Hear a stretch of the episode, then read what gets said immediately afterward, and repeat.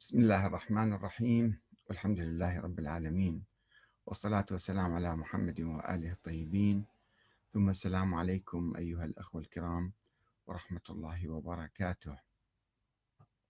أكبر أكذوبة نسبها الغلاة للإمام محمد الباقر: أنا محدث والملائكة تنزل علي وتحدثني، يعني بما يشبه النبوة. يعني إذا الملائكة تنزل على إنسان وتحدث فصار نبي. هذا هذه أكبر أكذوبة حقيقة وجدتها في كتاب الكافي للكليني، هو الذي جمع كل أقاويل الغلاة في في هذا الكتاب ونسبها إلى أهل البيت ونسبوها إلى أهل البيت في محاولة منهم لصنع نظرية الإمامة الإلهية التي تشبه النبوة وتشكل امتدادا للنبوة.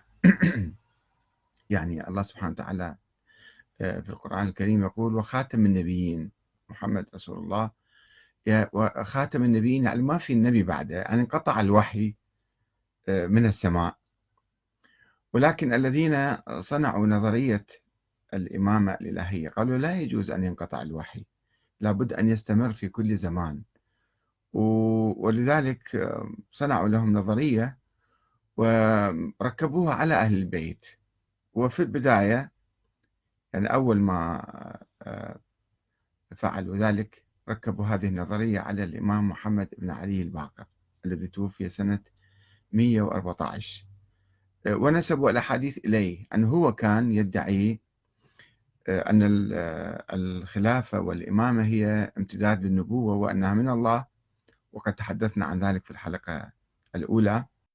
ثم في الحلقة الثانية يوم أمس تحدثت أيضا حول أن العلم العلم بالدين والعلم بالقرآن محصور بأهل البيت ومحصور بالإمام الباقر في تلك الأيام، وأنه لا يوجد علم، لا أحد يستطيع أن يفهم القرآن أو يفسر القرآن إلا هو. طبعا كل ذلك بتأويلات تعسفية لعدد من الآيات قرأنا علي قرأناها عليكم في الأيام الماضية، وهي موجودة في الكافي، بإمكان أي إنسان يستطيع أن يراجع كتاب الحجة من الكافي ويجد هذه.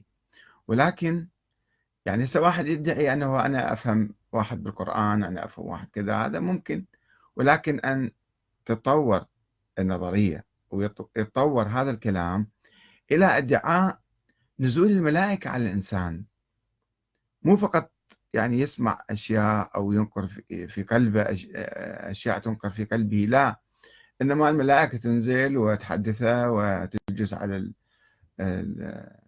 الطنفسة جنبه والريش الملائكة موجود، ورائعات عجيبة غريبة كلها تنسب إلى الإمام الباقر.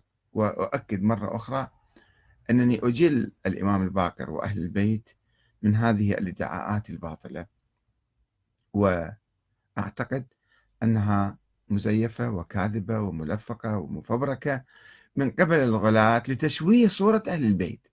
حقيقة أنتم اليوم لو تقرون الأحاديث، تقروها على عامة المسلمين، تقولون الإمام الباقر كان يقول كذا وكذا، يضحكون عليكم ويقول هذا يدعي النبوة الإمام الباقر. شوفوا أكبر مؤامرة على أهل البيت قام بها هؤلاء الغلاة عندما نسبوا هذه الأحاديث للإمام الباقر أو الصادق.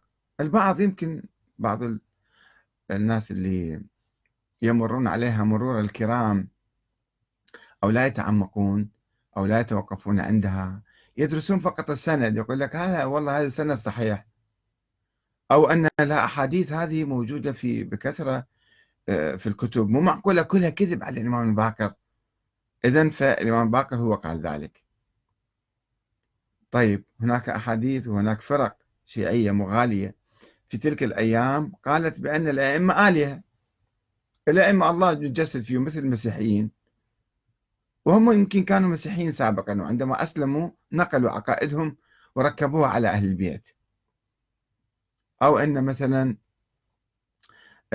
مفضل بن عمر، هذا المشهور المعروف الذي يوثقه السيد الخوي أيضا بصورة سطحية وسريعة بدون ما يتعمق مع الأسف الشديد، يجي إلى مفضل بن عمر يروي أحاديث. زعيم فرقة، هو زعيم فرقة اسمها المفوضة أو المفضلية تعرف باسمه، وهو كان يدعي يعني يقول, يقول الإمام الصادق قال لي. هو كان خطابي سابقا، كان يقول الإمام الصادق هو الله. فعندما زار الإمام الإمام نهى يعني رفض كلامه، قال هو روى عن الإمام الصادق كذبا وزورا أنه الإمام الصادق يقول نزلونا عن الألوهية وقولوا فينا ما شئتم، بعد ايش بتردون تقولون؟ قولوا أنبياء، نصف أنبياء، ثلاث أرباع أنبياء، فوق الأنبياء شوية، تحت الأنبياء. يعني شوف المؤامرة المؤامرة الكبرى التي كان التي قام بها الغلاة لتشويه مذهب أهل البيت، وبذلك ضربوه. الآن هاي الثقافة إذا إحنا إحنا ما نصدقها فكيف بعامة المسلمين؟ ونريد أن ننشر مذهب أهل البيت. ما هو مذهب أهل البيت؟ هل هذه الخرافات والأساطير هي مذهب أهل البيت؟ أم مذهب أهل البيت هو العدل والقرآن والسنة النبوية واحترام الناس؟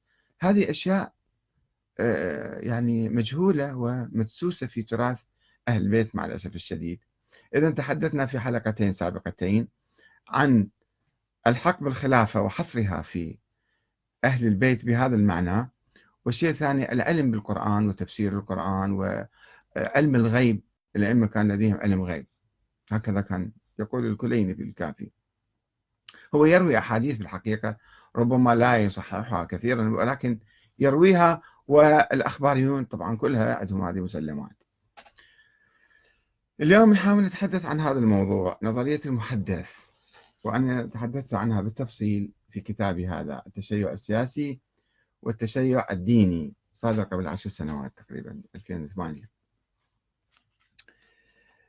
مصيبة حقيقة، واحد من يقرأ يعني يتألم كثيرا. أهل البيت مم لم يظلموا فقط من أعدائهم وخصومهم، وإنما ظلموا ممن ادعى التشيع لهم، وهم الغلاة الذين دسوا هذه الأحاديث ونسبوها للإمام محمد الباقر.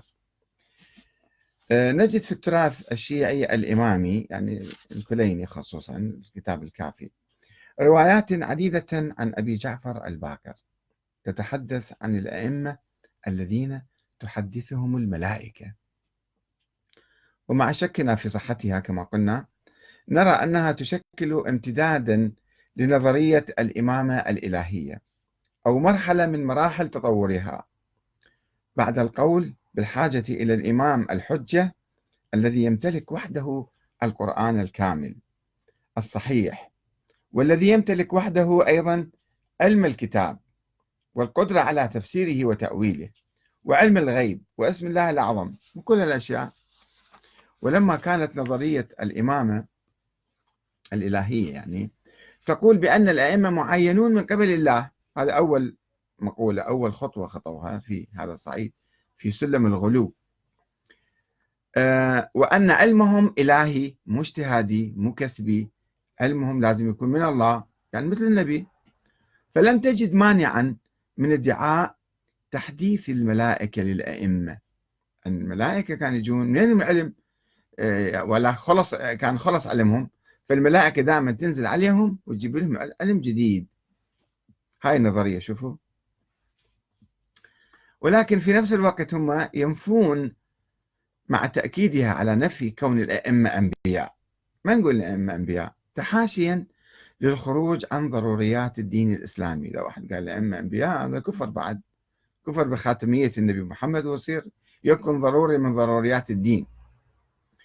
فقد روى الكليني عن الإمام الباقر أنه قال إن علم ما لا اختلاف فيه عند الأوصياء، العلم الثابت الأكيد موجود عند الأوصياء اللي هم الأئمة، وأنا واحد من أجلهم، كما كان رسول الله صلى الله عليه وآله يعلمه أو يعلمه، إلا أنهم الأئمة لا يرون ما كان رسول الله يرى، ما يشوفون الملائكة بعينهم، لأنه كان نبياً وهم محدثون، شوي أقل من النبي محدثون، وأنه كان يفد إلى الله عز وجل فيسمع الوحي، النبي كان يصعد وهم لا يسمعون، هذا الفرق ماله. وقال إن الله عز وجل يقول لرسوله إنا أنزلناه في ليلة القدر إلى آخرها، فهل كان رسول الله يعلم من العلم شيئا لا يعلم